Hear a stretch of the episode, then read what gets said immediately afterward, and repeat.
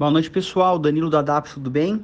Bom, de uma maneira geral, hoje as bolsas fecharam com, com de um jeito misto. Uh, na Europa, as bolsas tiveram um dia muito positivo, em especial depois do comunicado do Banco Central Europeu pedindo para que os líderes do bloco considerassem tornar esse fundo de recuperação uh, de uma, um estímulo permanente, que isso não fosse é, que isso não termine depois da, da retomada da, da, da, crise econômica, né? Isso, de uma maneira geral, animou o mercado europeu, mas não contagiou o mercado americano, que continuou com uma tendência negativa, uh, praticamente com uma retomada, com receio da retomada econômica, né? Hoje também saíram alguns PMIs lá nos Estados Unidos, o de serviço e o industrial. O industrial teve uma, uma melhora interessante, mas o de serviço piorou. Isso, de uma maneira geral, trouxe um, um pessimismo ao mercado. Aqui no Brasil não foi diferente dos Estados Unidos, seguimos com um tom pessimista, além das próprias é, preocupações internas, né?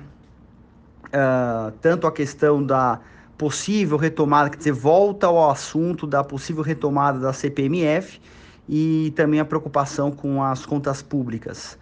Então a bolsa acabou fechando com 95.700 pontos aproximadamente, com uma queda de 1,6%.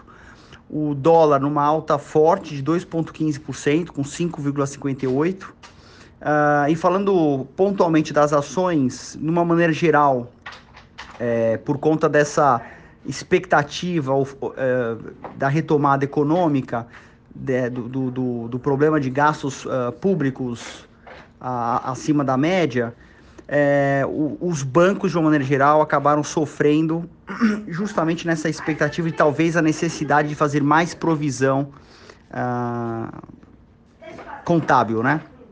Braskem também teve uma queda uh, forte de 6,2%, lojas Renner também com 4,5% de queda.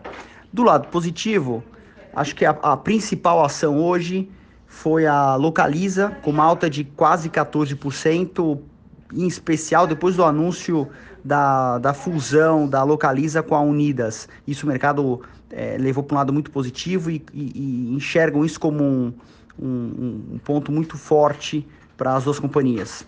Também tivemos como alta considerável a IRB, até mencionei dela ontem, mas hoje teve uma alta de 9,5%, e a Vale também com uma alta de 2,2%. Bom, de uma maneira geral é isso. Tendo mais novidades aqui, eu mando no grupo. Um abraço a todos e boa noite.